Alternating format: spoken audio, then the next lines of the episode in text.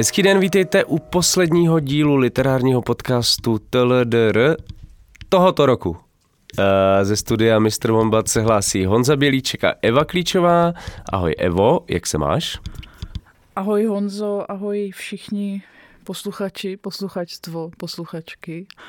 Uh, mám se asi jako většina z nás. Skvěle.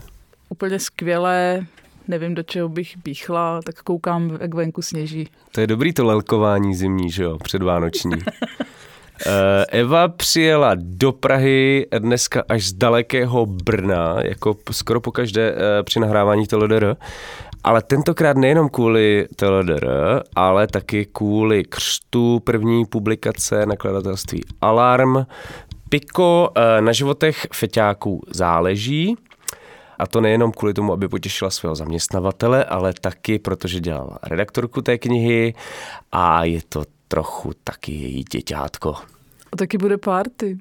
A bude vánoční party, já teda nevím, jestli jsem úplně ready na party po uh, dvou týdenní uh, lelkování. lelkování s chřipkou, kterou nepamatuju takovouhle chřipku už teda fakt dlouho. Uh, ale v momentě, kdy tento díl slyšíte, tak už je křest, párty a všechno další dávno za námi. Určitě to bylo naprosto skvělý, tak jako vždycky u našich, jak už to u našich akcí poslední dobou bývá. Každopádně knihu Pico si můžete stále zakoupit na našem e-shopu e-shop.denikalarm.cz Eh, děkujeme všem za neskutečný zájem o tuto knihu eh, a už teď se těšíme taky na vaše čtenářské zážitky. Myslím, že už se v předprodeji prodalo nějakých 700 kusů z tisíce, což eh, je hodně slušný teda. Bude dotisk? A vypadá to, že jste si prostě vymodlili dotisk, no. Uh, a všechny další podcasty Alarmu vznikají jen díky podpoře našich posluchačů a posluchaček a proto, pokud máte rádi tento pořad, chcete podpořit jeho vznik a existenci, podpořte prosím Alarm v aktuální kampani udržitelné médium do neudržitelné doby na portálu darujme.cz. Já bych se ještě chtěl na, za, eh, na úvod eh, omluvit za zhoršenou kvalitu hlasu, protože už skoro dva týdny bojuju, nebo teď už spíš dobojovávám svůj zápas s chřipkou a docela zásadním způsobem to odnesly všechny moje nosní dutiny, což eh, bylo hodně netradiční a příšerný zážitek, něco jako dobrá literatura. Eh, z tohoto důvodu teda nemám ani žádnou aktualitu, ani nic moc zajímavého, co bych s vámi mohl probrat. Snad eh, jenom to, že chřipka je naprosto zlo a doufám, že se jí vyhnete. Evo, co ty a aktuality? Máš něco, co bychom mohli ještě na začátku probrat, nebo skočíme rovnou na novinky? No, tak neříkej, že jsi nedíval se aspoň na e-shopy a na různé nakladatelské stránky a nevybíral kýžiškovi knížky. Ale jako já ti říkám, že ta chřipka byla tak strašná tentokrát, že, jsi ani že jsem občas eh, nemohl ani číst knížky, což jako je docela hardcore. Jo. Ale i tak, když byly ty chvíle, kdy to nebylo tak strašný, tak jsem přečetl další dvě knížky, takže dobrý. no ale jak je to s tím Ježíškem teda? Donese ti něco, nebo budeš eh, jako závislý jenom na recenzních výtiscích a toho, co ti lidi odhlasují tady? Jo, jo, já jsem závislý na tom, o čem hlasuje eh, posluchači TLDR eh, a co mi posílají nakladatelé. A vlastně nic jiného nějak speciálního asi vlastně po něčem netoužím moc, jako vlastně já jsem úplně spokojený, saturovaný. Je těch knih víc, než kolik jich dokážu střeba, takže já bych během Vánoc možná uvítal prostě klid a třeba čas na to si přečíst to, co jsem ještě nestihl skonzumovat. Hmm. No. A co ty, ty se na něco těší speciálního? Těším, no. Eh, na, na, na, na mám takový dotěr, dotěrný, dotěrný přání Ježíškovský. Mluvili jsme, zmiňovali jsme někdy v létě, myslím, dějiny lidí od Martina Rychlíka. Aha tak to by mohlo tam být. Taková člověčinka. Člověčinka a pak, pak vyšla od eh, Williama Taumana eh, Gorbačov, Gorbačov, o, o Gorbačovovi eh, monografie, uh-huh. která má, nevím, je to zase strašná cihla, takže si myslím, že Jedině na ty Vánoce bys to mohla přečíst, podle mě. No to nevím. no, no příštích, no. Ale tak napadlo mě, že kdybych se kousla, že bychom pak mohli o tom hlasovat. Uh, dobře, dobře. takže jdeme na ty typy? No asi no. Byla jsem v kině a v divadle, ale žádná... Jako jenom jsem si všimla, že Kateřina Tučková vyzbírala ještě zbytek literárních cen v různých anketách, tak Jo, já že... jsem původně chtěl mluvit o, o nějakých jako kniha roku, žebříčcích, ale vlastně mě k tomu nic moc zajímavého nenapadá. Jako nějak, není to nějak ani překvapivý, takže... No já jsem jenom nad tím přemýšlela, že vlastně oni se, eh, jako oni se dějou v takovém paradoxu toho, že před Vánocma, ale vlastně jako ten podzim před Vánocma vychází nejvíc knížek, že jakože ze známých důvodů tak je to trochu takový, že se potom to míjí s tím, že vyšlo, bych řekla, docela dost zajímavých věcí ještě ke koncem roku nebo někdy prostě listopad, říjen, ale už se to moc nepromítlo do nějakých anket, hmm. takže je to trochu škoda. No. Ne, že by si to eh, Bílá voda nezasloužila, ale zároveň se mi zdálo, že nic moc jako jiného se tam zajímavého neobjevilo. No. no a na druhou stranu se většinou už ty knihy ani ten následující rok jako vlastně no, zapadnou. Že? No. To je prostě takový jako blbý, blbý eh, období na vydávání knih pro žebříčky knižní teda minimálně. No, tak prostě buď prodávat před Vánocma, nebo být v žebříčku a vydat to v březnu. Člověk si musí vybrat. Jako nemůže, nikdo nemůže mít všechno.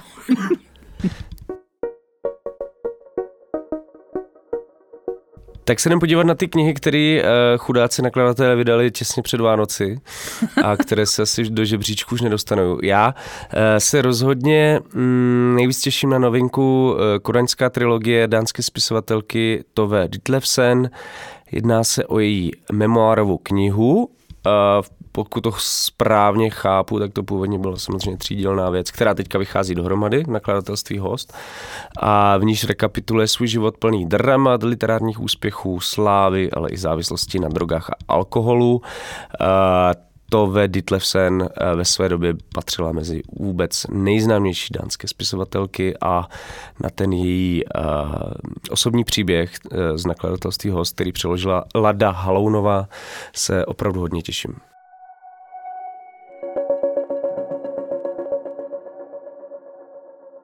No vlastně nemám jako ve svých typech úplně, uh, úplně jako nejžhavější uh, novinky. Jsou to věci, které vyšly během podzimu.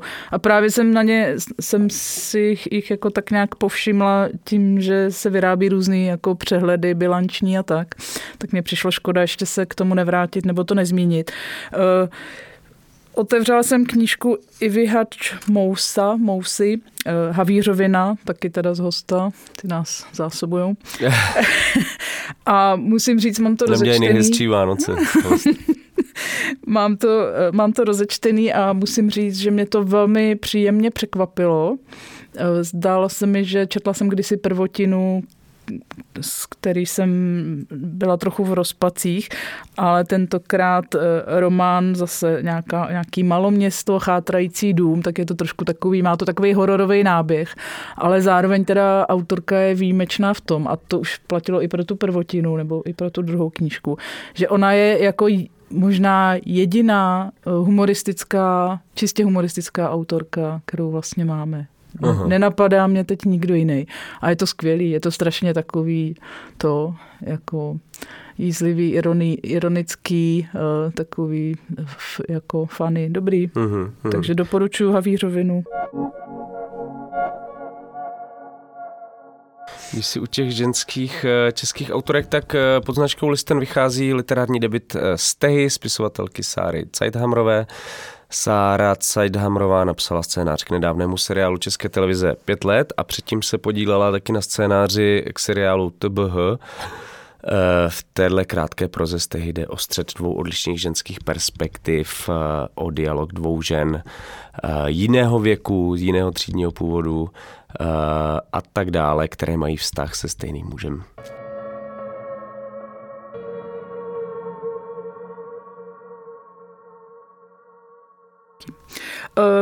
Já mám pak ještě takový eh, double tip. Eh, obojí je to poezie a obojí, ta poezie má trošku takový jako podvratný, podvratný moment ve vztahu k nějakým jako kánonu básnickému. Jednak je to knížka Antologie queer poezie z nakladatelství Adolescent, který vede Aleš Kauer a v antologie vznikla z open callu, ale pak texty byly, bylo to, bylo to, byla to editoři eh, Artin Matušík a Aleš Kauer vybrali asi 30 textů a celá ta věc je motivovaná tím, co se stalo v klubu Tepláreň v Bratislavě, takže je to, bych řekla, takový jako symbolický nebo víc než symbolický, symbolická reakce prostě konkrétní na, nějako, na něco, co se děje je to takový příklad jako dobrý angažovanosti nebo dobrý, mm-hmm. dobrýho vstupu jako do nějaký politiky, do nějakých společenských kontextů.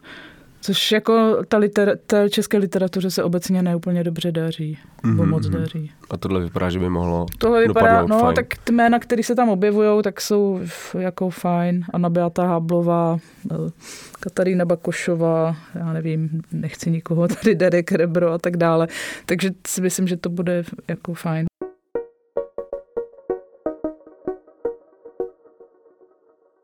Uh, a já mám zase bohužel nakladatelství host. Protože uh, kniha švédského spisovatele Svena Lingvista uh, Vyhleďte všechny ty netvory, tak trochu zapadla, mně přijde a je potřeba jí připomenout, protože se jedná o knihu, jejíž eh, název si nedávno vypůjčil režisér eh, pro svůj snímek. Anglicky ten název zní Exterminate All the Brutes. Eh, a tak jako Peck se i Lindqvist zaměřuje na dějiny kolonialismu, rasismu, vykořišťování a je potřeba říct, že tahle kniha původně vyšla už v roce 1996 a Linkvist vlastně se tomuhle uh, tématu kontinuálně věnoval už od poloviny 80. let, takže Sved, Svedige Dageblatt, nebo já nevím, jak se to přesně jmenuje, ten nejznámější uh, švédský uh, plátek uh, označil Svena Lingvista za nejdůležitějšího švédského, jednoho z nejdůležitějších švédských spisovatelů všech dob. Takže hmm. Uh, vyhleďte všechny ty netvory. Uh, jinak, jestli se nepletu, je to ten seriál, co byl i na, je vysí i na Netflixu. Je to rok dva sta, starý, není to moc, je to celkem možná, nový. No, a taky mně přišlo, že to trochu zapadlo a pokud to nezapadlo, tak se mi zdálo, že to narazilo na to naše středoevropské jako nechápání kolonialismu a všeho toho, co to přináší. Jo, já si myslím, že hmm. Eh, to tady zmiňuji, že ta kniha zapadla, jo, tady tahle, protože... No, ale i ten seriál. Ten seriál, tak byly nějaký recenze někde minimálně v salonu a tak dále, mluvilo se o něm, ale, ale podle mě o té knize ani nikdo nic neví, že vůbec vyšla. Aha.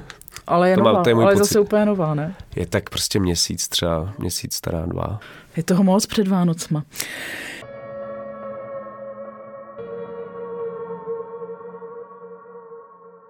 Tak a já tady mám ten dru, druhou, druhou část eh, dvojtypu, zase se jedná o poezii a je to s mnohým asi známá kauza z antologií ženské, ženských básnířek a to od roku 1857 do roku 2014.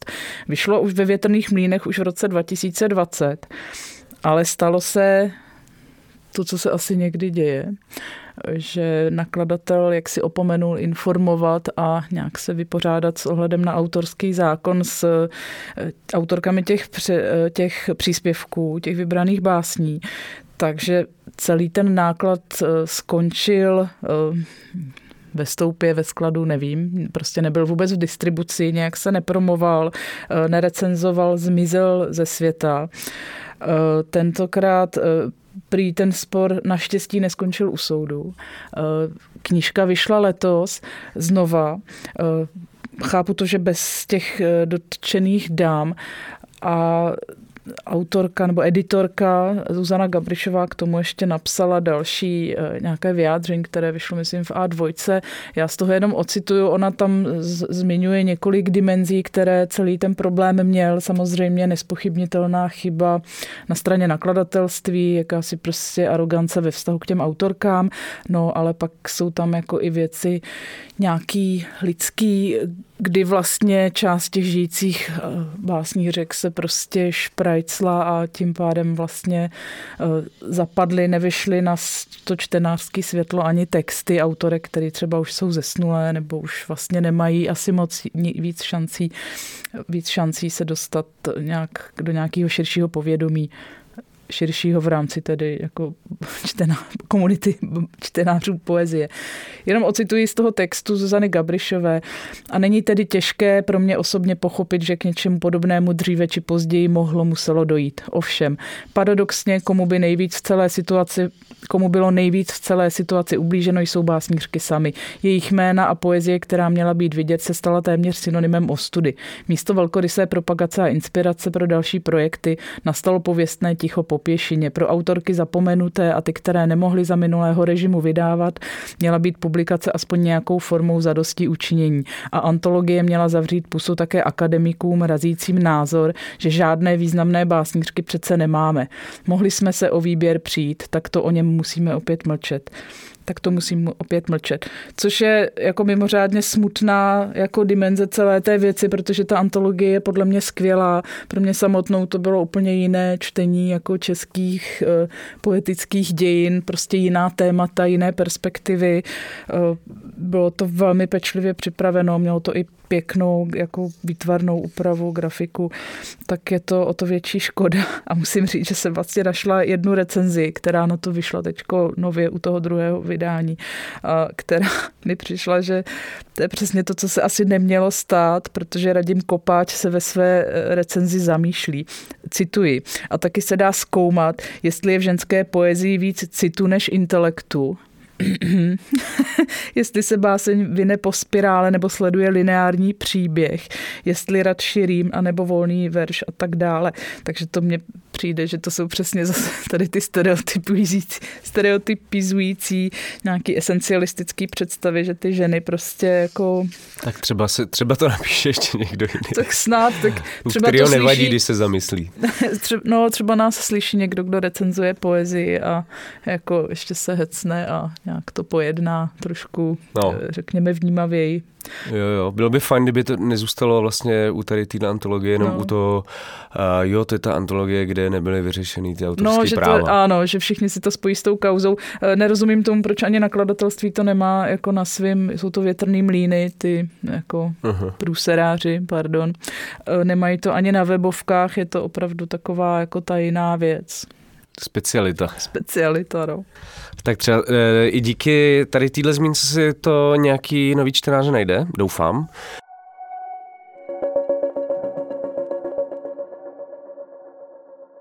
A já vlastně bych ty typy uzavřel ještě jednou uh, non-fiction věcí, protože uh, Pavel Baloun v nakladatelství Scriptorium zveřejnil zkus své dlouhodobé práce monitorova- eh, monitorování kriminalizace české romské populace za první republiky. Eh, ta kniha se jmenuje Metla našeho venkova, kriminalizace Romů od první republiky až po prvotní fázi protektorátu. Eh, má přes 400 stran a určitě půjde o dost originální knihu plnou zcela nových poznatků.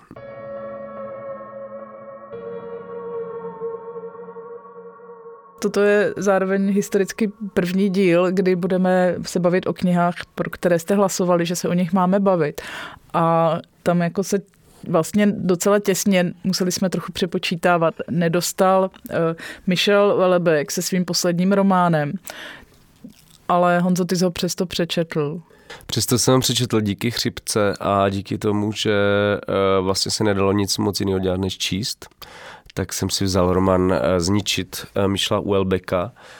A co by tě tak zajímalo, Evo? Je to vlastně hlavní postava toho románu je Paul Rezon, pracující pro ministra eh, a žhavého kandidáta na prezidenta Bruno Žiga, což je takový odtažitý technokrat průmyslu a obchodu, za nímž jsou ale skvělé ekonomické výsledky. A je to kniha dlouhá, má to přes 500 stran, což pro Uelbeka vlastně není zas tak typické. Začíná to jako nějaký politický thriller o atentátech, hackerech, únosech a tak dál. Ale tahle linka se vlastně v knize nikdy pořádně nerozvine. E, připadalo mi to něco jako kdyby Stig Larsson a Dan Brown zalomili po, třetí, po 30 stránkách ty svý příběhy a začali psát o něčem úplně jiným. Uh, protože pak vlastně přichází takový spíš rodinný uh, mikrodrama, který nás naopak uh, až do konce knihy neopustí. Že vlastně Paulův otec dostává mrtvici, je v komatu, celá rodina se stmelí, začíná se věnovat tomu, co, co s tím nepohyblivým otcem. E, objevuje se tady kritika ústavní péče, nemocniční péče, od těžce nemocné postavy, e, ale i takový jako nějaký rozmíšky mezi těma členama rodiny. A celá ta situace začíná zbližovat Paula s jeho ženou, kde vlastně oni spolu jako už, eh, že nevím, několik let byli manželství, ale eh, splácejí hypotéku, ale vlastně už spolu nemají žádný sexuální život. Taková jako klasika Welbeckovská. A tady to paradoxně přichází do fáze, kdy on vlastně se začíná s tou ženou zbližovat a je to snad jediná kniha, kterou si pamatuju, kterou si vybavu, eh, ve který se ta vyhasínající láska dvou čtyřicátníků začíná zase obnovovat a postupně vlastně naopak sílit, jo, že nabírá na síle, uh, ale nebyl by to Elbeck, aby to nedokázal zkomplikovat a nějak převrátit na ruby. Takže ta závěrečná třetina knihy je hodně o umírání, mm. uh, rakovině, sexu s rakovinou nebo uh, sexu s umírajícími. Uh, je to skutečně až vlastně ten konec je takový překvapivě něžný, originální, dojemný. Eh, v tomto ohledu mě vlastně Welbeck zase dokázal překvapit, jakože ten konec je fakt eh, něco, co asi člověk nikdy nečet. Jako hmm. vlastně takovýhle příběh jsem vlastně nikdy nečet. No ale zároveň je tam samozřejmě spousta věcí, které jsou totálně uh, rozčilující a uh, tam je zajímavé, že vlastně já nevím, jak dlouho mám ještě mluvit, ale já můžu no, tady já, ještě... já tě nechci skákat do řeči. Tak... Já to tady můžu jako celý zhrnout a pak si můžu najít na to doptat. Uh, protože Ulbeck má po, po, pověst takového toho věštce, který předpovídá, co se bude dít ve společnosti a vlastně tentokrát jsme před francouzskými prezidentskými volma, volbami 27 a Michel Ulbeck vlastně žádné zásadní změny nepředpovídá, ukazuje uh, nějaký nefunkční společenský systém, který neslouží nikomu nikomu v ničí prospěch, je plný jako nespravedlnosti, absurdit a víceméně nikdo s ním není spokojený. Nikdo ale zároveň není schopný ho nějak změnit nebo prostě něco s tím udělat. Takže vlastně jedi, jako jedinou aktivní sílu v tom románu, podle mě, eh, nebo já vidím, eh, jako aktivisty krajní pravice, identitáře, voliče Marine Le Pen, kteří se domáhají nějaké spravedlnosti, berou ji do svých rukou, nebo třeba tam je moment, kdy oni vlastně unášejí ta rodina za spolupráce nějakých prostě krajně pravicových jako aktivistů Polova otce z nemocnice, aby tam neumřel prostě v té ústavní péči. Takže to je pro mě byla dost nepokojivá vlastně dimenze toho románu, jakým způsobem on vlastně normalizuje poličťuje tu francouzskou krajní pravici všechny ty laskavé, autentické postavy v románu vlastně volí Národní zhromáždění, jeho sestra Cecil i její muž RV je dokonce bývalý krajně pravicový aktivista. Uh, politické špičky v tom románu vlastně uznávají, že ten kandidát prezidentský národního schromáždění má ve skutečnosti stejný ekonomický program jako oni a tak dále a tak dále. A naopak, ta největší kráva prostě celého románu je samozřejmě ambiciozní levicová novinářka, eh, která píše o vouk tématech, translidech a, ten, eh, a Elbeky v tom románu v podstatě jako naprosto rozseká na, na, na prostě nějaký malý kousíčky jako tu nejodpornější věc na světě. Jo, hmm. Vlastně tam je moment, kdy ona přijede se s jeho bratrem k tomu otci, který je v komatu, nedokáže se pohnout a jako ani očima. Hmm a ona přistoupí k tomu otci a on se jako poprvé pohne aby se od ní mohl odvrátit, jako jak, jak, jak je prostě odporná. Já jsem se zrovna chtěla zeptat, protože já mám k Volbekovi velmi rozporuplný vztah. Eh, jsem velký fanda elementárních částic, jako asi skoro každý, kdo to četl. Ale zároveň prostě s každou další knihou můj vztah k němu jako čtenářský velmi ochládá, až úplně zamrznul v podvolení.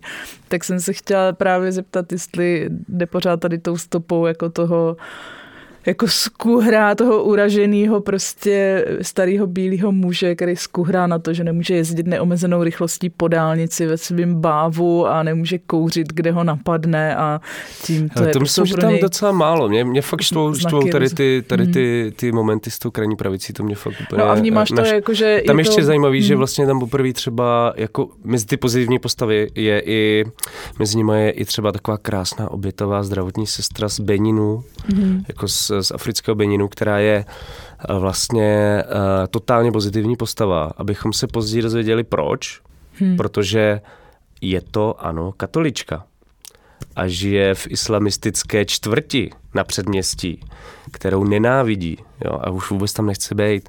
Takže těch projevů vlastně té krajně pravicové Mhm. ideologie je v tom uh, románu možná až moc, jako na té mikroúrovni, tak strašně moc, jako, že si to nepamatuju z těch předchozích knih, že by to takhle bylo. Mhm. Možná jsem to jenom. Ale myslíš, že se to dá jednoznačně vnímat jako, jako nějaké jako stotožnění s tou ideologií Hualebekovo, anebo jako mě, když to takhle vyprávíš, tak mně to přijde, že to může možná, je, možná někdo dokáže to číst i jako parodicky. to je jako srandovní. Doufám, jako doufám. Je to srandovní, to bylo dost, jako mně už to Mhm. přišlo jako Mhm. uh, too much. Ale vlastně tam jako nic nenaznačuje, že on by to takhle vnímal. Jo. Mhm. Tam je prostě, tam bylo prostě ten establishment, co si říkal, no a on vyhraje ten kandidát té krajní pravice, co budeme dělat? A on říkal, no, co bychom dělali, se nic neděje. To je to samý, prostě furt jako žádný problém. Mm. Jedeme dál.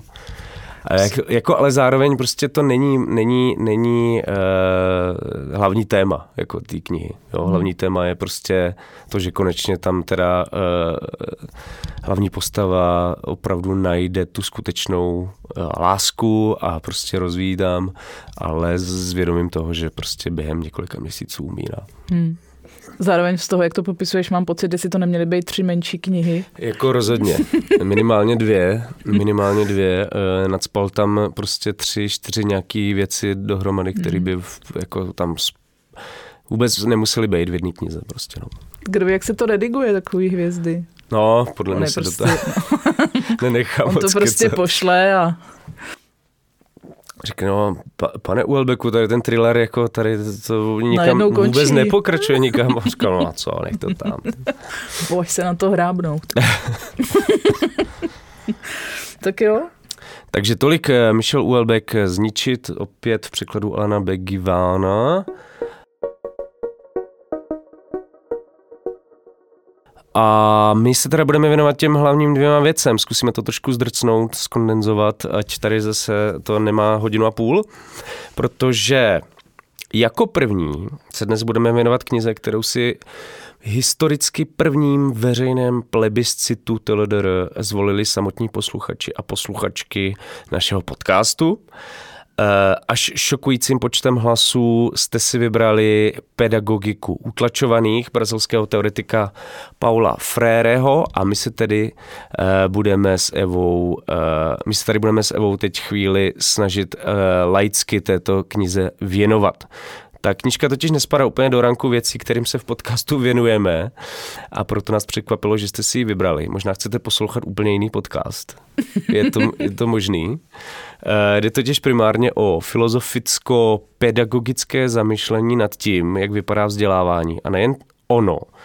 Eh, Spíš jde, tak, eh, spíš jde o jakýsi souboj nebo demonstraci toho, jak funguje dynamika souboje tříd utlačovaných a utlačovatelů a také o to, na jakých úrovních eh, tato nadvláda funguje, jakými prostředky operuje a tak dále.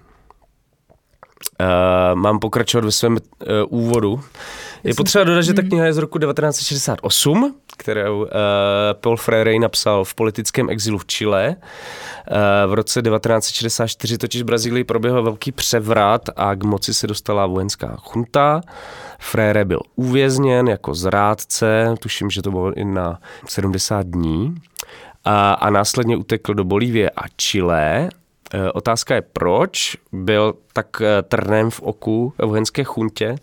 On se vlastně už od konce 40. let věnoval pedagogice a vzdělávání nejchudších vrstev brazil, brazilské společnosti. Byl v podstatě takovým nějakým vedoucím úředníkem pro vzdělávání v regionu Pernambuco a rozjížděl své experimentální pokusy v učení. Eh, v extrémně krátkém čase místní rolníky chtěl naučit číst a psát. No Bylo... pochopila jsem, že to je skill, který mohl rozvrátit eh, celou tu jako přesně, pravicový přesně, systém. Přesně tak. Protože volební právo bylo vázané na gramotnost. Ano. To Mělo to vlastně politické implikace, protože k těm prezidentským volbám mohli jenom lidi, kteří byli gramotní. A on je snad učil uh, číst a psát během 45 dnů, což bylo docela slušný tempo. Pochopila jsem z té knižky, že e, čilští rolníci nečetli tuto knihu, že, že tato kniha je jakýsi jako filozoficko-pedagogickou reflexí celého Nebyla úplně pro ně určená. No. no, nebyla, no. Trošku jsem se těšila na nějaký praktický příklady. Jenom se zeptám, máš pedagogický minimum? Ne, vůbec nemám. Taky jsem ne- nedosáhla tohoto stupně vzdělání. ale teď už jo, protože jsme si pročetli Paula Fréreho, ale je to trošku jiný pedagogický minimum. Možná se pak budeme věnovat taky, jak by se to dalo aplikovat eh, do českého školství, což by mohlo hmm. být dost zajímavý. Já jsem kdysi měla tu ambici, eh, jak si získat pedagogické minimum, nakonec jsem nějak to úplně nedotáhla, no. taky nedotáhnu úplně všechno, ale vlastně jako těch vzdělávacích, eh, vzdělávacích metod a přístupů je celá řada i těch alternativních, že jo, jako každý ví, že existuje co si od školní, od lesních školek až přes nějaký, že jo, ty systémy alternativního školství, většinou se jedná o, ten, o základní školy. Že? Ale vlastně jsem si říkala, že tohle je taková kniha, která to možná všechno odstartovala nebo nějakým způsobem aspoň scelila takovou tu, eh, takovou tu osvícenskou eh, představu, že ten učitel jako šíří to vědění tím jako tím, no, tím, tím, mě to vlastně šokovalo, když jsem si hmm. o tom hmm. četl, jak strašný vliv to mělo. Kromě Česka teda, protože to, to jako podle mě o Paulu Freire samozřejmě mluví, já nevím, 10-15 let v Česku, ale většinou mezi nějakýma aktivistama a, hmm. a v intelektuálních časopisech, v uměleckém světě a tak dále, ale jako On vlastně, když vydal tu knihu v roce 68, tak na začátku, nevím, jestli to bylo už v roce 1970, dostal pozvání na Harvard kdy prostě přednášel, uh, byl v Evropě, prostě jako bylo to fakt velký, jako to jeho, to jeho učení bylo velký a uh, určitě jako měl v mnoha ohledech jako iniciační, iniciační význam. No. Tak Je... asi možná zkusme nastínit, o co tam jde. Jo, já jsem chtěl ještě jenom tady hmm. si udělat uh, úvod v tom smyslu, že mě překvapilo, že uh, Paul Freire se narodil do toho stejn, do stejného chudého severovýchodního státu Pernambuco jako současný prezident Lula da Silva, který vlastně pocházel z extrémně chudých poměrů. Paul Freire teda patřil spíš k té střední třídě a mm, byl z hlavního města uh, Recife ale vlastně ta zkušenost toho jedny, jednoho z nejchudších států Brazílie se do života obou dost evidentně propsala.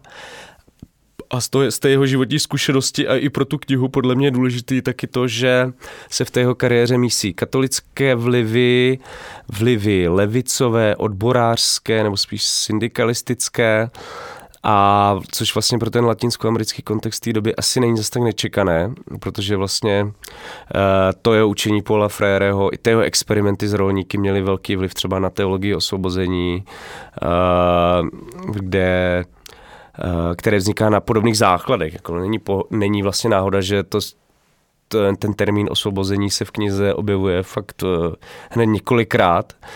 Eh, a je to jakýsi nabývání větší míry lidskosti, což je um, vlastně tím skutečným cílem uh, pedagogiky utlačovaných, že to vzdělání nemá vytvářet novou vrstvu utlačovatelů, vládnoucích, uh, ale naopak kreativní, kritické lidi, kteří jsou schopni vlastně rozvíjet nějaký životní potenciál. A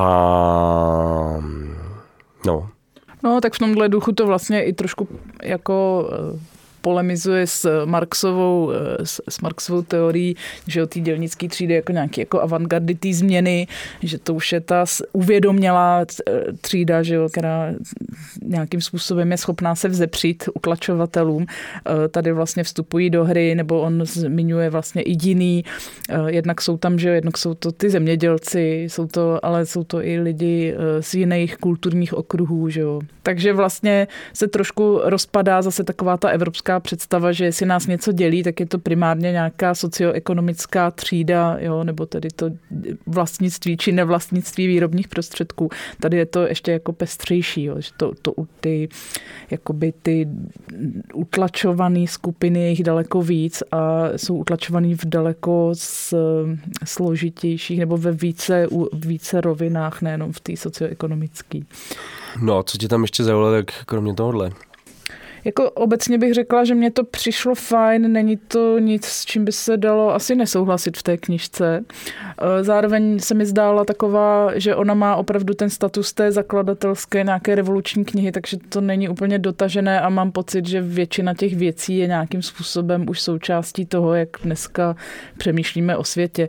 To znamená, že e, se tam to, co jsi říkal, prostě ta cesta není jenom, jak si pozvednout ty utlačované, aby se stali novými utlačovateli. Sám Freire píše na jednom místě, že oni, že sami se potom to na, tyto, tyto skupiny, které se jakoby emancipují společensky, tak se často chovají ještě krutěji než ty původní utlačovatelé, takže tam má spoustu takových jako polemizujících uh, postřehů. Jinak ty principy té uh, pedagogiky fakt spočívají že jo, v nějaké dialogičnosti, v tom, že prostě mají být uh, prostý nějaký že jo, takový ty disciplinace, indoktrinace, přemýšlím, jak. Hierarchie. No, taková ta, no, ano, to no, tak to mě, to mě no, toho paternalismu, to je, to je fajn. Eh, na druhou stranu, jako někdo, kdo si o to pedagogické minimum kdy si pokoušel, pak to vzdal, tak já jsem jako u všech těch eh, alternativních eh, principů, tak mě tam vždycky trošku chybí jako si to nějak představit konkrétně, že rozumím teda tomu, že ta výuka jako centrální toho zvěstovatele pravdy, on to, Freire to popisuje jako nějaký bankovní systém, kdy teda ten pedagog investuje nějaký kapitál do těch jako nádob toho nevě, těch nevědoucích eh, jako žáků, studentů. A oni potom posléze nějak s tím nakládají, což vlastně on, eh, což mi bylo jako velmi sympatický, takový to upozorňování na to, že eh, vědění zase není nějaký uzavřený systém, není to nějaká věc, kterou lze prostě vzít a někam ji položit, ale že to je prostě nějaká interaktivní věc a vzniká vlastně spíš jako v interakci mezi tím vzdělávaným vzdělávajícím, eh, že to je něco, co není uzavřené, že to je prostě proces, takže to jsou takové věci, které mi připadá, že už dneska se nějak ví, přestože jako český školství je pořád ještě v, jako... No, tak právě to je asi důvod, proč třeba Futuropolis a nakladatelství Neklid, který vlastně společnými silami tu knihu vydávali, se do toho pustili. Mně tam přišlo ještě zajímavý, jako vlastně to, jak jsi mluvila o tom zrušení, nebo za, zájemným ovlivňování pedagogy, pedagoga, pedagožky a e, těch žáků, e, vlastně, že e, něco se ten pedagog může dozvědět do těch žáků samotných, je potřeba vlastně nějakým způsobem ukazovat na to, v jaké situaci se oni sami nacházejí jako životní eh, a proč, že vlastně jako jim je, je nějak osvobozovat tím způsobem, že jim člověk přibližuje kontext, ve kterém oni se ve kterém oni sami se pohybují, což může mít zpětně efekt taky na toho pedagoga v tom smyslu, že si uvědomuje, že jak složitá vlastně ta realita je, jakým, na, na co všechno je potřeba prostě třeba v, eh, během, během toho vzdělávání jako myslet, že prostě každá ta životní zkušenost ehm, člověka může být unikátní a vlastně je potřeba si neustále nějak jako uvědomovat tu vlastní pozici uvnitř systému, že to je vlastně nástroj nějakého prozření emancipace. A takže se vlastně s tímhle způsobem vzdělávají obě strany. To mi přišlo uh, mm-hmm. dost zajímavý. Pak tam mluví o, e, často o té kultuře tichá. To mně přišlo, že je možná odkr, odkaz a na tu negramotnou většinu brazilské společnosti, kterou on se vlastně pokouší rozmluvit vrátit do dějin a nějak jako vrátit do politiky. Uh, takže podle, pro, pro něj to evidentně mělo jako vyšší jakoby filozofický rozměr, tady tahle jako pedagogická praxe. Uh, že jo, což bylo pod, podměřeno, podpořeno tím tou gramotností jako podmínkou volebního práva. A taky je zajímavý, že oni tam vlastně mluví o tom, to mě přišlo dost zajímavý, že kultura ticha vlastně té vládnoucí třídě vyhovuje. Jo, že to je něco, co... No, já jsem to tak vnímala, že i vlastně to tradiční vzdělání, jakoby v, ve smyslu fakt nějaký indoktrinace a jako když vezmeš nějaký že jo, náboženský vzdělávání nebo něco takového, to s tebou, to, to s tím tak jako nepolemizuješ. Že jo. No a že ty a, jiné zkušenosti vlastně no, jsou radši ticho, nebo ano. radši mlčej, než aby říkali, no. jo, jasně, ale u nás no. to je trošku jinak i to neuvědomování si toho místa v systému je vlastně nějakým způsobem, nebo to výjímání vlastně vzdělání z toho, ze situace těch žáků, jako by něco abstraktního, nějakou, říkám, tu věc, kterou někam položíš, předně to vědění, jako by nějaký uzavřený, uzavřený dogma, tak to vlastně taky podporuje, že jo, takovou tu eh, jako falešnou představu, že jsme na tom nějak všichni stejně, že všichni máme stejný přístup ke stejným jako statkům, což není pravda. Líbilo se mi, že on tam mluví vlastně i o nějaký jako frustraci potom těch eh, eh, nižších nebo že jo, ovládaných tříd, eh, o tom, že oni i jako sami vůči sobě potom obrací třeba násilí, což zase upevňuje ten systém v tom, že ten, kdo utlačuje zase nějakým způsobem všechny ty patologické jevy na dně společnosti, zase jakoby stvrzují nějakou tu nadřazenost těch vládnoucích, kteří prostě, že hmm. tam, kde je nějaký jako bohatství a nějaký kulturní sociální kapitál, tak těch patologických jevů je vždycky vždycky míň. Jo, takže to je takový jako začarovaný kruh. Takže to se mě, to, se, to mě přišlo všechno takový jako fajn, ale říkám takový obecný principy, který vlastně tady tu kritiku toho, že jo, té moci a těch mocenských, uh, mocenských uh, mechanismů do jejich souče- výraznou součástí i vzdělání, které vlastně uh, funguje často jenom proto, aby se udržel ten stávající systém, že jo. Takže když se zase vrátíme do nějakého českého prostředí, a že jo, všichni, jako, když si vzpomeneme na takový ty jako cyklicky se, cyklicky se vracející jako různý teze různých politiků, jak je potřeba mít víc z těch učilišť, aby ty lidi mohli pak být v těch montovnách a tak dále a že jo, vlastně to udržovat je jenom u té levné práce. No tak, tak to, to samé je... jako situace romských dětí v Česku, že jo? Jako udržování prostě. V, Přesně, v segregovaných školách, ne, že, jo, jako, že se budeme tvářit, že zvláštní školy jsme zrušili, ale praxe je taková, že vlastně jako... Což mi přišlo, že ty mají fakt jako k té kultuře ticha úplně nej, nejblíž hmm. vlastně, jo, že no. to je prostě umělé vyvolávaná, uh, vyvolávaná jako paralizovaná skupina české společnosti. No, tak vzpomněl jsem si teď na Dolara Prince, proč cigán jede stoku. tam se to, tam se to, tam je to, to je přesně ono, no, jako dáte malý čáve prostě na zvláštní školy a pak, že jo, obklopíte to hernama, všechny ty vyloučené eh, lokality a pak můžete si na tom ukazovat, jak vlastně si ta komunita stejně nic jiného nezaslouží, že jo, protože uměle držíte v nějakém prostě jako v těch společenských patologiích, které nejsou etnické, jsou prostě sociální, ale eh, zároveň prostě ten systém se tím jako potvrzuje ten svůj rasismus. Že jo? No tím, tím vlastně eh, se možná vracíme k tomu, o, o, o, kolem čeho tady kroužíme celou dobu, to znamená je to, uh, špatně počítám, 50-60 eh, let stará kniha. Asi tak, no, jo plus minus. Více než 50 let stará kniha, uh, což je na ní vidět, byla v něčem jakoby v mnoha ohledech asi iniciační, ale jako spousta těch věcí se stala vlastně mainstreamem, už nebo mainstreamem. Ne úplně neznámou věcí, jako ty, ty poznatky, které on tam přináší, ale zároveň... Jejich aplikace, jak si blázne. Eh, aplikace třeba v českém vzdělávání speciálně hmm. by byla uh, asi potřeba jako sůl. Vlastně ty zrušení hierarchii mezi no. žáky a učiteli. Hlavně v tom smyslu, že učitel je někdo, kdo přináší znalosti, nalejvá je do hlaviček těch studentů. Představa, že by se učitelé a učitelky mohli něco dozvědět třeba od žáků. Hmm. To z toho by mohla explodovat nejedna jako učitelská mozkovna. Na jeden uh, kabinet.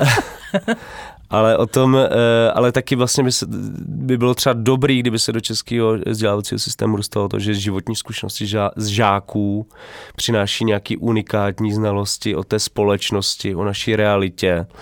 A jako vlastně na tom není vůbec nic překvapivého, ale hlavně, navíc tím hlavním, co české školství a hlavně česká společnost podle mě postrádají nejvíce, eh, jsou empatie, porozumění, nějaké jiné zkušenosti, vědomí toho, že tím mým životním příběhem vlastně ta skutečnost nekončí a že to opravdu všichni ani náhodou nemají stejně, tak jako jsem to měla já. Hmm. Pro většinu českých pedagogů, pedagožek by to byla jistě jako masivní lekce tohle. No, zároveň tady společnost že jo, masivně ztrácí jako celek udržováním vlastně umělého nevědomosti nebo jakési polovzdělanosti.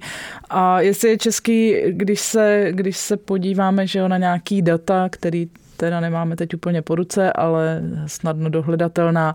Český vzdělávací systém je, myslím, jestli ne úplně jako lídrem žebříčku v tom, že uchovává jakoby tu společenskou stratifikaci s čím, z jakého prostředí žák vstupuje do vzdělávacího systému, s tím také umírá. Vzdělávní, vzdělávací, eh, vzdělávací eh, instituce s tím jako moc nepohnou. No. Takže eh, vlastně se tady ukazuje, že to vzdělání je v mnoha ohledech jako velmi omezené a do jisté míry dysfunkční a vlastně nefunguje jako emancipační nástroj nejenom že jo, prostě komunit, který žijou na okraji nějakých periferií sociálních, jo, různé vyloučené vyloučené skupiny a tak dále. Ale vlastně nefunguje potom ani ekonomicky, že jo. Jako... Je to tak. Takže to, to bychom vykřesali nějakou, nějakou hlavní myšlenku pedagogiky utlačovaných, nějaký jako možný přínos pro českou Uh, skutečnost. Ještě bych se teda vrátil k jedné věci, že se na, na Twitteru a jinde rozhořela docela debata o, o úrovni toho textu, překladu, redakce a tak dále. Je to jako poměrně nepříjemná uh, věc, protože vlastně všichni lidi, kteří se podívají na tohle knížkách, tak máme rádi a nějakým způsobem je respektujeme, ale uh, asi to nemůžeme pominout vlastně. No. Jako je to tak, já se přiznám, že jsem si nejdřív přečetla na Twitteru diskuzi a protože už jsem pak nestíhala všechno číst ještě jako a vůbec všechny nějaké svoje jako povinnosti a předvánoční lelkovací zářezy. To svoje nekonečný tudůčko tak jsem úplně jako mentálně skolabovala a e, vyžebrala jsem si od tebe anglickou verzi. Hmm. Zjistila jsem, že je i trochu kratší, e, takže jsem přečetla e, nejdřív část jako anglicky. Pak jsem teda jako zalistovala i tím českým překladem a přiznám se, že vlastně jako chtělo by to, no jako asi tomu chyběl ne překladatel, ale jako redaktor. No. Některé pasáže jakoby ani nebyly česky. No mě teda dost vyděsilo, že vlastně v tyráži není uvedena vůbec ani korektorka nebo korektor té knihy, hmm. jo, což eh, je trošku, eh, hledal jsem ho, eh, abych se přiznal, hledal jsem korektora, korektorku asi po přečtení úvodu Jakuba Orta, když jsem skoro na každé stránce našel tři, čtyři nějaký chyby. Hmm a nenašel jsem, tak to ještě ve mně zvýšilo moji paniku. Uh, ten překlad samotný, nevím, jak myslím, zdálo se mi, že z začátku je to hodně takový jako šroubovaný, asi by něk, nějaký jako zkušený editor, redaktor uh, si s tím pohrál a znělo by to mnohem jako líp česky ale významem je, když si to srovná třeba člověk s tím, jako já nevím portugalsky, takže s tím anglickým překladem, tak vlastně tam nejsou žádný jako významný um, významový jako rozdíly. Jo. No to ne, no, ale jako vlastně, že eh, je to trošku paradox, že kniha, která má být jako nějakým způsobem otevřená, eh, že jo, založená na nějaký dialogičnosti, to znamená, že by mohla jako komunikovat takovým jako bezprostředním způsobem, že by neměla být úplně jako obtížně čitelná čitelná, jak se, jak se tady je nějaký jo. jako eh, předmluva. Eh, Jakub Ort, ne? No, Jakub Ort a potom je tam uh, slovo k překladu Eva Batličková. Uh, ono se to trošku hájí tím, že když se tam prostě mluví o Hegelu a vztahuje se to k nějakým prostě jako principům hegeliánským a tak, že to prostě nemůže být jako snadno čitelný, protože to je filozofie. No, s tím já teda úplně nesouhlasím. A fakt jako já jenom možná eh, konkrétní příklad, jo. já tady přečtu prostě kousíček, v jakém duchu je to přeložený. Eh, nebudu tady vybírat jednotlivý slova, které mě jako přišly jako zvláštně použitý, fakt jako nečeský, na to máme normální jako ekvivalenty, ale tady cituji. Násilí utlačovatelů, které je samotné, také odličťuje, nezavádí sklon jiný, být méně, být méně, jakožto pokřivení sklonu být více, vede utlačované, dříve či později, bojovat proti tomu, kdo je učinil být méně. A tento boj má smysl jedině tehdy, když utlačovaní, kteří se snaží obnovit své lidství, což je jeden ze způsobů, jak je vytvořit, netouží být sami utlačovateli, ani se de facto utlačovateli utlačovatelů nestanou, ale stanou se obnoviteli lidství obou. Hmm. No, Těžký tak, čtení. Hmm. Jako, jako v tom v tým anglické verzi se mluví o humanizaci a dehumanizaci. Tady no, je no. o poličťování a odličťování, myslím být více, být méně, velmi zvláštní termín a tak dále. No, ale mě, mě jo, teda tam... ten začátek mě malem odradil od čtení další zbytku myslím si, že pak jako je to trošku vychytanější. Jo, říkám, to já jsem jako prožila ten kolaps, že jsem teda chmátla v rámci urychlení práce po té anglické verzi, ale pak se mi to, je fakt, že už jsem byla jako, už jsem věděla, o čem čtu, takže možná jsem potom byla už schovývavější, když jsem ještě listovala tou českou verzí. No, tak jo. Tak Škoda, no. Tolik. Jako z, z kuláru jsem se dozvěděla, že vlastně tam jako, jako taková česká klasika, no, nejsou peníze, nejsou lidi, není čas, všechno se honí na poslední chvíli, pak vlastně z toho vyjede trošku takový nedodělek, což je škoda, no. Je to škoda, uh, ale já bych jenom k tomu řekl, že Nenechte se odradit tím jako těžkým nájezdem uh, toho textu. Myslím si, že postupem času uh, je, ten, je to jako čtivější a srozumitelnější a tak dále, ale těch pochybení tam je docela hodně. No.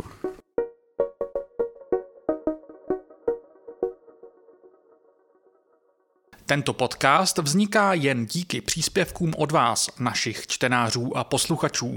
Podpořte jeho vznik v naší stálé kampani na Darujme.cz. Odkaz najdete v popisu každého dílu.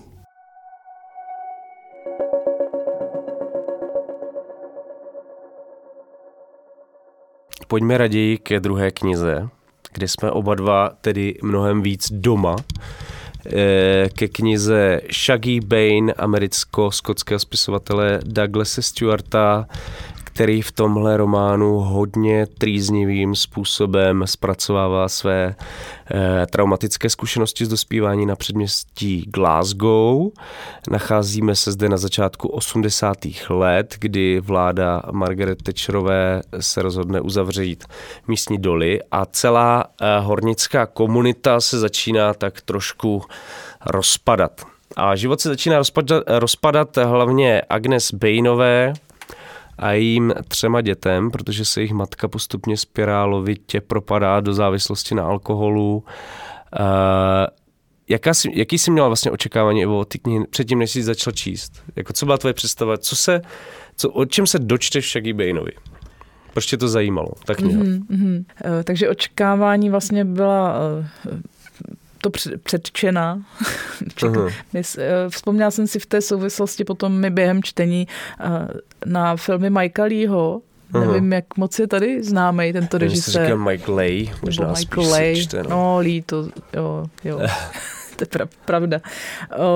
Na film Velká očekávání, nejznámější jsou asi Tajnosti a lži, který získali nějaký mezinárodní ceny, myslím včetně Oscara snad, nebo nějaký nominace při nejmenším, ale jsou to filmy prostě přesně tady z toho prostředí, prostě e, těch dělnických kolonií, e, éra tečerismu, e, takový ty nastupující chudoby, kdy se vlastně uzavírají doly, od těžký průmysl se postupně v rámci globalizace odsouvá do Číny a vlastně vznikají, eh, vznikají chudí eh, dělníci, bezprizorní horníci se zničeným zdravím a bez peněz a eh, vlastně to, co se tam do, to jsem jako věděla, že tady v tom řádu se budeme pohybovat prostě na dně systému v éře tečerismu a nastupujícího neoliberalismu. Zároveň mě to i do jisté míry šokovalo v tom, jak vlastně uh, ty poměry byly daleko tvrdší a bezútěšnější, než jsem si třeba dovedla představit, nebo než ve srovnání s dneškem. A napadla mě samozřejmě u toho taková ta jako myšlenka, když to srovnáš s tehdejším reálným socialismem, který je pro nás pořád jakoby nějakou odrazovou deskou nebo nějakým takovým ukažte, jak, jak nic nebylo, jak byla bída, jak byly ty fronty banánové a tak. A Eh, ve srovnání s tímhle teda bych eh, si dovolila jakože upozornit na to, že nějaký ekonomický kolaps systému úplně asi nezáleží na tom, jestli ten systém je kapitalistický nebo socialistický. Eh, všude nefunguje něco v nějaké dimenzi. Na druhou stranu ta bída, která je tam popisovaná, se tady mohla týkat snad maximálně Romů, hmm. možná východního Slovenska. Tam nějaký Romové jsou jako v té hmm kolonii, což bylo docela zajímavé. Jako. Jo, jo. A takže to jsem, to jsem si říkala, že vlastně opravdu ta dime, toho, co jak my jsme si představovali Západ, jak jsme ho vnímali, tak tady vlastně paradoxně dochází na tu řeč té propagandy komunistický, která líčila prostě ty žebráky a ty bezprizorní dělníky bez práce, jako je v tom. No já jsem se snažil dohledat, hmm. jak vypadá to, ta kolonie, což je jakoby kousek za Glasgow, taková, Našel bylo to kolem, kolem dolů, uh, takový jako malý baráčky prostě hmm. rozpadlý uh, a je to takový hodně izolovaný, že to z té knihy jako jasný, že to jsou no. prostě velmi izolovaná jako to. Tak jsi četl, co se tam děje. Tohle jako samozřejmě, to se jmenuje nějak Pit Road, ale to hmm. je fik, fiktivní jako název. Má to předobraz v něčem jiným, teď si nespomenu, jak se jmenuje to, ta čtvrť, ale vlastně ty zprávy byly.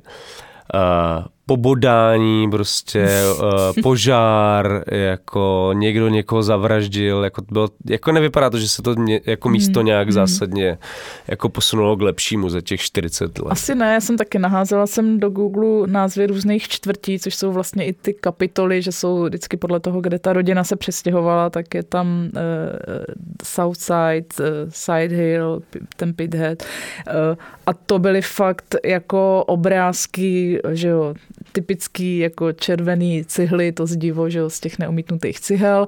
A pak už jenom jako kalužiny, bahno, polonahý děcka, eh, lidi takový prostě vyhastrošený, rozbitý okna, hory odpadků, prostě jako fakt jako vybydlený, jako tak, jak se demonstruje, je prostě že jo, nějaká nevděčnost Romů na chanovském sídlišti nebo něco takového, tak vlastně tady vypadá úplně stejně a jenom je to pořád o tom, že ve chvíli, kdy ty lidi nemají práci a je tam spousta jako reálí, kterými přišly opravdu šokující, včetně toho, že e, dospívající děti už mají jako umělý zuby, nějaký klapačky, protože prostě jsou, mají jinak vykažený úplně jako jo.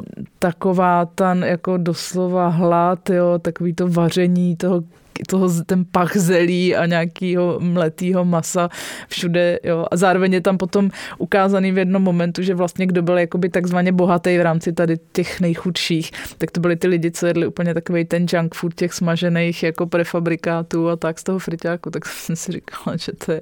To byl vrchol. To byl vrchol luxusu, no. Jako fakt eh, a zároveň je tam jako patrný, že řekněme nějakým, v nějakém slova smyslu takový ty konzumní eh, jako výdobytky sbírky, že jo, nějaký ty sbírky poníku a takovýhle jako nesmysly, že na to jakože nějaký prostě jakoby pozlátko toho konzumerismu se tam objevuje, ale vlastně ty elementární věci jako čistota, teplo, že jo, nějaký prostě, že jo, tam ty byty jsou všechny líčený, jak tam profukuje a jak tam eh, je vlhko a smrtí tam plíseň, kvete po stropě a tak dále. Eh, tak to je jako dost sugestivně popsaný. No, jako ty popisy jsou eh, Douglas Stewarta toho prostředí jsou neuvěřitelný. Jako mm. Podle mě to tě fakt, jako člověka opravdu přesune jako přímo, přímo uh, na to místo i díky teda skvělému překladu Lenky Sobotový, i když, to je mě docela zajímá tvůj názor, no. nechápu, proč vždycky s tím jakoby anglickýma dialektama hmm. se vždycky používá to bajo, jářku, jako mě to prostě, já to já fakt nechápu. Já přiznám, že k tomu překladu uh, bych asi měla víc výhrad, jakože prostě čteš 100 stran, který ti připadají jako, že to je úplná jako rozkoš textová. A to, to ještě dodám, že ten uh, román je jako fakt jako senzuální, ty metafory jsou strašně jako takový ostrý, jako až hyperrealistický, jo, že fakt si člověk jako vybaví všechnu tu špínu, ty opilecký stavy, eh, hořící panelák, já nevím, je tam toho spousta. Fakt je to jako literárně tak jako propracovaný, fakt s takovou představivostí toho, čemu říkáme literatura, jo. fakt ta obraznost tam funguje velmi dobře. No a pak najednou jsou tam takový jako podivný novotvary, nebo jak ty říkáš, jako vkládání prostě tam, kde by se normálně v češtině použil nějaký vulgarismus ano. nebo obecná čeština, tak jsou tam právě tady takový jako archaizící různý, jako, jako t, ale... Proč by jako nějaký horníci v, v Glasgow měli mluvit jak nějaký, já nevím, lidi prostě z české periferie? No. Já tomu nerozumím, jako, nebo z někde z regionu. No. Jako to není no, přece, to je úplně ano. jiný dialekt. No jako. ano, jo, ano, je to stratifikace. A to není při, problém jenom tady tohle překladu. Mě, mě, mě, mě jako z nějakého důvodu se to využívá, jak kdyby to byla nějaká česká překladatelská škola, že takhle se to má dělat. No, a já nevím, tomu no. fakt vůbec nerozumím. Jako mě přišlo, přiznám, jako že mě by fakt i zajímal docela ten originál, protože se mi zdálo, že jsou tam, že je tam jako dost jako zvláštních novotvarů bych řekla, že prostě i ad hoc vymyšlený pro tuhle knížku, jakože slova, s kterými jsem se v životě nesetkala, nebo mě přijdou prostě tak atypický. Vybavuje se mi jako, eh, když tam ten jeden hrdina jako jemu dopláče, že jo, tak řekneš jako, že natahuje, jo, že prostě začne tak popotahovat a vzlikat a tak. A tady je třeba nabrekávat. Nabrekávat. Což jsou prostě v životě nikdo neřekne, jo. Jakože se nepohybujeme se v nějaký jako salonní společnosti, která si zakládá na nějakým super originálním básnickým vyjadřování eh, a hmm. jako hledá se v novotvarech, ale jsme fakt jako v mezi deklasovanýma jako komunitama, no, tak prostě mi to přišlo takový zvláštní, že když je to v té jako rovině nějakého nepo... barvitýho popisu, tak samozřejmě nemyslím, fajn. Nemyslím si, že to bude problém Douglasa Stewarta. Jako. No, taky jsem se bála, ale já nechci prostě furt ty, ty překladatele nebohý ne, nedoceněný. Protože ta kniha, mimo, kromě hejtovat. toho, že je prostě strašně depresivní a, a, a já nevím co, prostě bezútěšná, tak je to zároveň i autobiografie. Hmm. Protože ten Shaggy Bane je uh, Eh, je nějaký jako alter ego dětský právě Douglasa Stewarta a nepochybuju o tom, že veškerou, veškerý ty věci má jako hodně hluboko eh, ve své paměti. Hmm. Mě jako překvapilo na té knize, že já jsem myslel, že bude právě primárně kniha o, o Shaggy Baneovi, o tom, jaký, jaký to bylo vyrůstat jako queer hmm. chlapec eh, právě v tomhle jako brutálním, uh, hodně maskulinním jako prostředí ale eh, vlastně mě překvapilo, že to je příběh především o matce a hmm. o jejím jako boji s alkoholem. Jo. Já, jsem naš, já jsem v nějakém rozhovoru, který jsem si teď po cestě ještě rychle našla na Spotify eh, s Douglasem Stewartem. On vlastně, kdybych slyšela jenom ten rozhovor a načetla tu knížku, tak on tam hrozně, on tam vlastně mluví, že to je kniha jako o vztahu matky a syna, o silném vztahu prostě mezi matkou a synem. A v, o té matce tam vlastně mluví hrozně v superlativech. Jakože ona, a vlastně tady ty smíšený no. pocity, jako z toho člověk má i při tom, že ona tam sice má všechny ty opilecký strašné věci, které člověk chce jako vůbec o nich nevědět a strašně těžko se s tím směřuje, že mohl dopustit takový tvrdý pád na dno ale zároveň ta matka je tam vždycky prostě nějak jako vlíčená skoro jako taková jako subtilní, pohádková, jako krásná, fyzicky krásná bytost. Často se tam objevují vlastně taky takový jako, taková ta všímavost toho queer člověka k tomu, že jaký ta matka má ty flitrový svetříčky, že měla nějaký lodičky, prostě a on je podle mě designer, jako mm-hmm, návrhář. Jo, jo, jo, takže. ano, dneska ano, to je, to je zajímavá kariéra. Fashionista z New Yorku. Který ve, poz, který... Pozdní, nebo ve, čtyři, ve čtyři, 40 letech začal někdy někdy psát, jako vlastně už jako v poměrně hmm. docela vysokém věku no, vydal tuhle V tom knihu, rozhovoru popisuje i to, jak vlastně těžko se to dostávalo ven, ta kniha, že to bylo často odmítnutý a jako fascinujícím způsobem tam mluvil o tom, jak no, vlastně ten... kdo chce psát, tak musí být fakt připraven, připraven na to odmítání, že to je běžná součástí práce, že jak úplně tak jako, že člověk spíš potká jako naštvaný nebo takový zhrzený, znejistěný ty autory, když se jim dostává toho odmítnutí. To by, jako přišlo mi to opravdu mimořádně takový vyladěný člověk na to, že hmm, teda... Zprošil tímhle. No, jakože my jsme tady, že jo, mnohokrát mluvili, že jo, eh, Didier Eribon, návrat do Remeše, jak si pořád neseš to trauma té chudoby, té nejistoty, pořád máš pocit, že někomu něco dlužíš, ten imposter syndrom si udržuješ, tak tady z toho rozhovoru jsem měla pocit, že to fakt jako takového jako hlubokého smíření s celou tou jako šílenou realitou. Prostě. To z toho vyzařuje. Já jsem chtěl dát k tomu vztahu matky mm-hmm. a syna. Vlastně mě přijde, přišlo zajímavé, že ona byla vlastně jedna z mála postav té knihy, který vlastně ho přijal takový, jaký je, že? Mm-hmm. což bylo pro něj jako evidentně extrémně důležitý. Že oni nebyli ty, oni dva nebyli ty normální mm. a tímhle způsobem na sebe byli nějak napojení a, a byli schopní jako spolu dost dobře vycházet. Jo. Zároveň uh, jsem uh, to dával nějak na Facebook, na, mm. na ten, ten nějaký svůj zážitek z téhle knihy a ozvala se mi tam jedna paní, která psala, že četla tu knihu, že má zážitek z, z rodiny prostě s těžkým alkoholikem a já jsem říkal, no tak to uh, bych asi nezvládl, jako dočíst tuhle knihu, že to musí být prostě hmm. příšerný. Mm. A ona si říkala, že naopak, jo, že to je vlastně strašně terapeutický v tom smyslu, že si vlastně člověk projde fakt do detailů hmm. takovýma situacemi, ve kterém byla, ve kterém byla mnohokrát.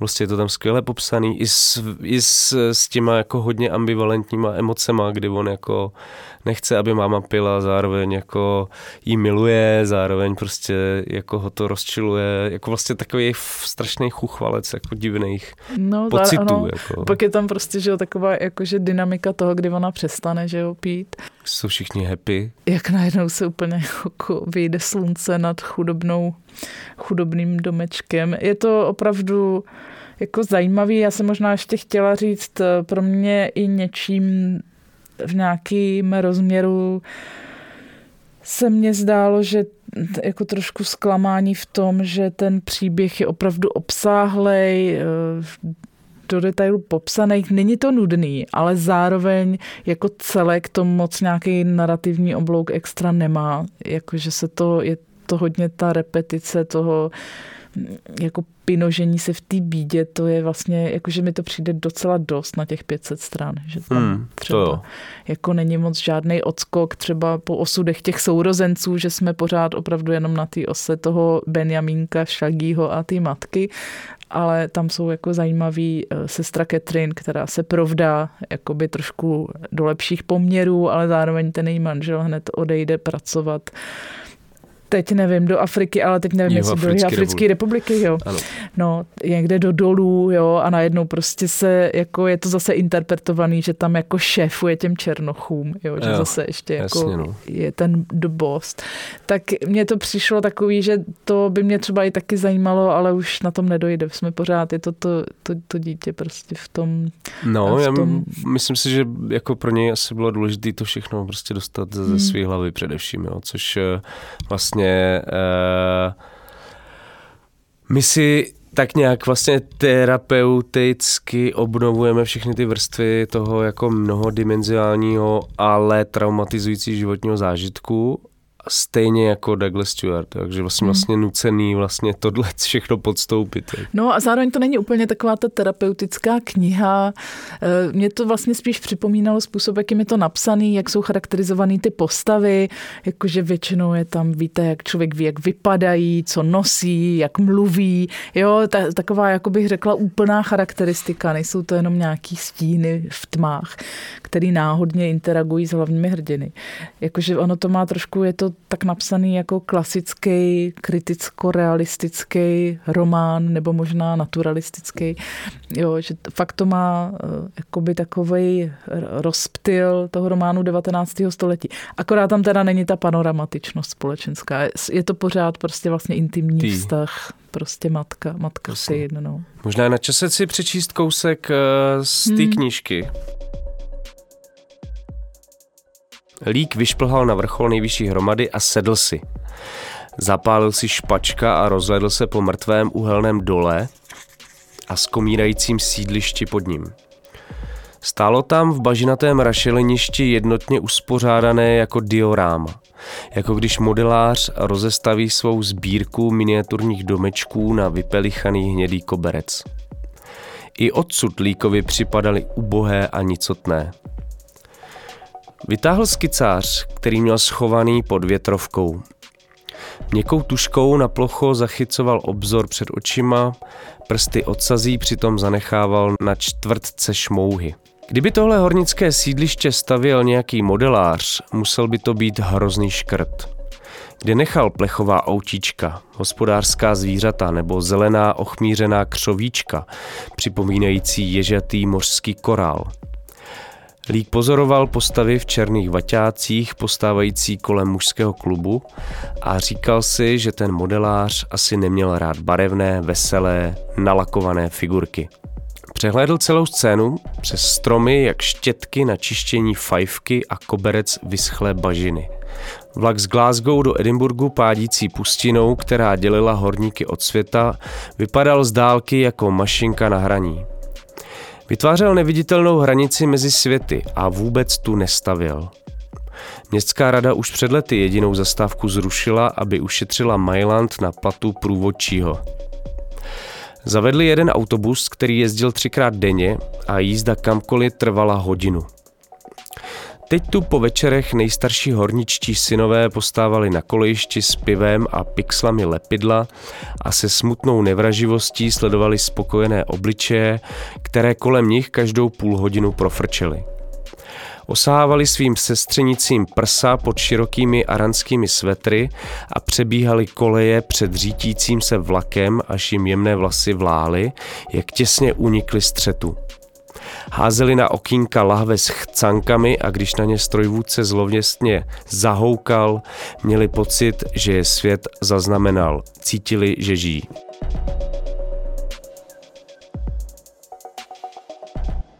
No, jako je to, že plný nejenom toho těch alkoholických eh, jako excesů a toho, jak člověk ze sebe fakt udělá, jako jak se, poní, jak se dokáže ponížit a znemožnit a vlastně úplně ztratit nad sebou kontrolu, ale vlastně zároveň je to nějakým způsobem pochopitelné v kontextu komunity, kde vlastně nějaká jako škodolibost, násilí, taková jako ignorance je vlastně všudy přítomná. Tam vlastně i ta komunita těch žen, protože zase jako ta perspektiva jako genderová toho prostředí je taková, eh, že ti chlapy jsou většinou bez práce, takže ty se tam nalejvají někde takzvaně v klubu, kam ty ženský jako nesmí chodit, nebo ti muži to nevidí rádi, když tam chodí, takže ty ženy tam pak nechodí.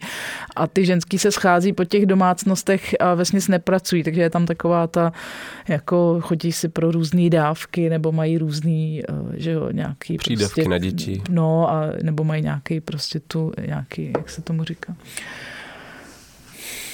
když jsi handicapovaný nějak, tak máš invaliditu, mají jo, prostě jo. nějaký, jo, mají nějaký prostě uh, takovou nějakou... No a když muž teda uh, udělá velký terno, tak je z něj taxikář. Nejvíc tam profitují taxikáři, kteří jsou tam úplně tak šíleně popsaný. To je fakt teda sorta lidí, opravdu. jako sorta lidí a až ty, i tak fyziognomicky, jak se jim ty těla hroutí v těch autech, takže mají nějaký ty před, před sazený ty hrbatý záda a ten, tu pneumatiku ved v podobající se vychladlé ovesné kaši, nebo jak je to tam popsaný, tak jako šíleně. No, mě v souvislosti s tím alkoholem a násilím jako vlastně nejvíc šokovalo, za prvý teda, jak to tam nějak jako, mě to celou dobu smrdělo, jako ten, ten chlast, ty no, zvratky, prostě ve, ve všech jako těch těch, eh, hlavně v tom bytě, teda eh, Agnes a jejich dětí, to bylo pro mě Hmm. nesnesitelný až, Hmm. eh, což je paradoxní možná u čtení knížky.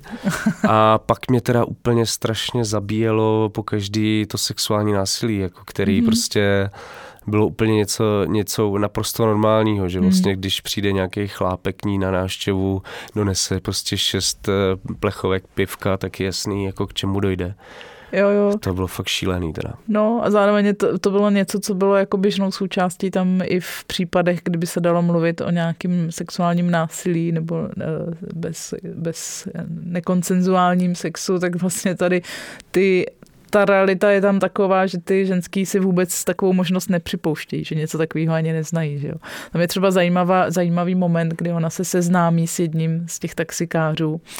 No vůbec jako, vůbec jako eh, ti muži, jak tam kooperují s těma rodinama, jako jedna z prvních zápletek, to možná můžeme prozradit, tak vlastně ten její první, nebo eh, že ona má, ta hlavní hrdinka má tři děti a to poslední dítě, to Shaggyho má teda s jedním z těch taxikářů a on vlastně se jí, neustále podvádí, jo, je neustále jí podvádí, eh, je prostě takovej, ne, není to úplně jako spolehlivý a mm, jako fungující taťka a on se jich zbaví tak, že, že jim namluví, že se budou všichni stěhovat. Že jo? A pak No prostě je přiveze, přiveze do té šílené díry.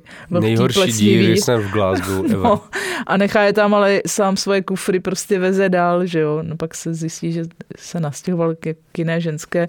Takže tam nechá, ale že tam nechá i ty děti, jo. Že i vůči těm dětem je ten systém vlastně dost takový krutej a jejich vlastní rodiče, a ne- nejsou to jenom otcové, ale i ty matky často, že jo, že se jich zbavují tam do nějaký té zvláštní školy s poníkama, že jo, ta Jo, jo, sousedka jo. jí tam láká, že ty děti vlastně jako, jak je jich hodně někdy ještě, že mají třeba jsou to že jo, tam i to násilí, i vlastně jak všichni jako v tom stejném srabu, jak ještě hledají jakoby ty svoje nepřátele eh, mezi lidma, kteří jsou na tom stejně špatně, takže tam jsou samozřejmě katolíci proti protestantům, takže to se tam tematizuje. Jo, to jsem chtěl zmínit vlastně, že to mě dost Hmm. připomnělo právě líkaře od Anu, Annie Mhm. Burns. Jako No. tady tímhle nastavením, s kterým má samozřejmě úplně jiný kontext, ale vlastně tam znovu tady tenhle spor, eh, katolíci verzi protestanti, je tam hodně násilí, ne, není tam samozřejmě jako terorismus, ale je to zase násilí jiného způsobu. No. Je tam ten dět, dětský, jakoby dětská perspektiva toho Hmm. vypravěče, a v něčem je to hodně taky násilný a zúzkostňující podobně. Uh, A takže... tak je to asi prostředí, z kterého pak ten terorismus jako vyrůstá, že jo? Jakože tohle je to podhoubí, z, z kterého pak, pak se rekrutují prostě ty atentátníci a tak podobně, jo? že jo? My vlastně jako mm, úplně náboženský konflikty, který by měly jako kořeny v Evropě už dneska moc neznáme, ale ten, ten uh, problém prostě třeba potom severního Irska, což je ještě teda trošku jiná kapitola, tak je to prostě tady, je to, je to tady to, no, ta chudoba a prostě takový ten rasismus a ty náboženský předsudky, no. Hele, mohli bychom si vykládat ještě asi další hodinu, ale Mohli, budeme to no. muset nějak zkrátit a ukončit, takže uh, asi teda se shodneme na tom, že uh, to byl hodně intenzivní zážitek. Ne úplně ve všem příjemný, možná trošku delší, než by mohl být, uh, nebo naopak hodně koncentrovaný na jednu linku z mnoha zajímavých. Jo. Uh, No, zároveň ještě jsem, si, ještě jsem si říkala taková dimenze, já jsem to trošku naťukla, takový to, že to připomíná ten román z 19. století. Uh, trošku říkala jsem si, že ten, uh, že uh, Stuart Douglas je vlastně vstupuje do literatury několik jako literární profík, který jako vystudoval nějaký tvůrčí psaní asi všude možně a uh, vystudoval prostě anglickou literaturu a tak dále. Je to prostě návrhář a že mně připadá, že to je vlastně jako nějaký můster vyprávění, který funguje. Mhm. Jo, že, ta, že taková ta popisnost, ty detaily, že, jdete, že ten autor jde po těch lidech a zajímají ho konkrétní lidi a nějaký jejich prostě to, jak se projevujou, eh, tak vlastně je na tom, že je to hrozně taková jako eh, román vnímavý ke svým postavám. Jakože jsem si říkala, že málo který román třeba z poslední doby a už vůbec ne z české literatury se dá říct, že má takhle jako probarvený ty postavy. To Hmm, mně hmm. přišlo fajn. Jo, jo, jo. A na základě prostě charakteristik, No. no. oblečení, No. no. gest, No. no. vlastně popisu jako nějaký tělesný konstituce a No. tak. Jako v tomhle je to fakt vynikající. No, takový živočichopis. Takže tolik Shaggy Bane, Douglas Stewart eh, doporučujeme.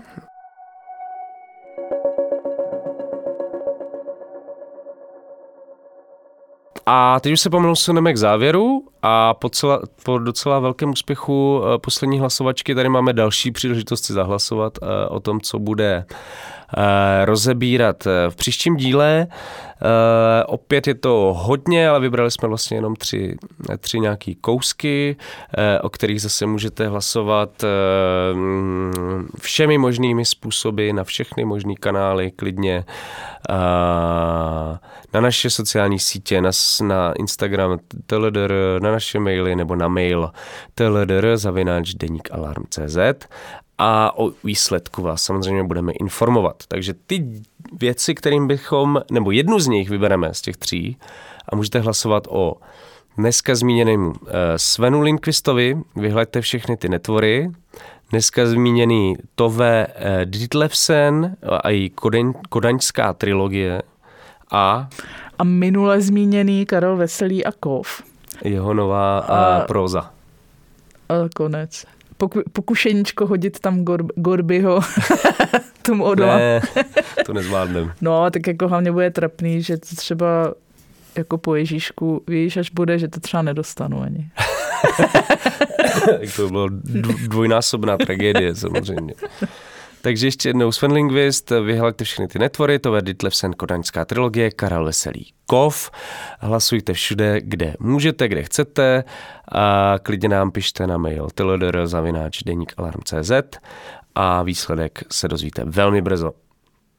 Takže ještě jednou připomínáme, že nadarujme probíhá naše nová crowdfundingová kampaň Udržitelné médium do neudržitelné doby. Pokud máte rádi tento podcast, další podcasty Alarmu jako Kvóty, Kolaps, Pop, Bulvár a další, tak nás určitě podpořte v té aktuální kampani. No a je teď už asi čas, Evo, se rozloučit.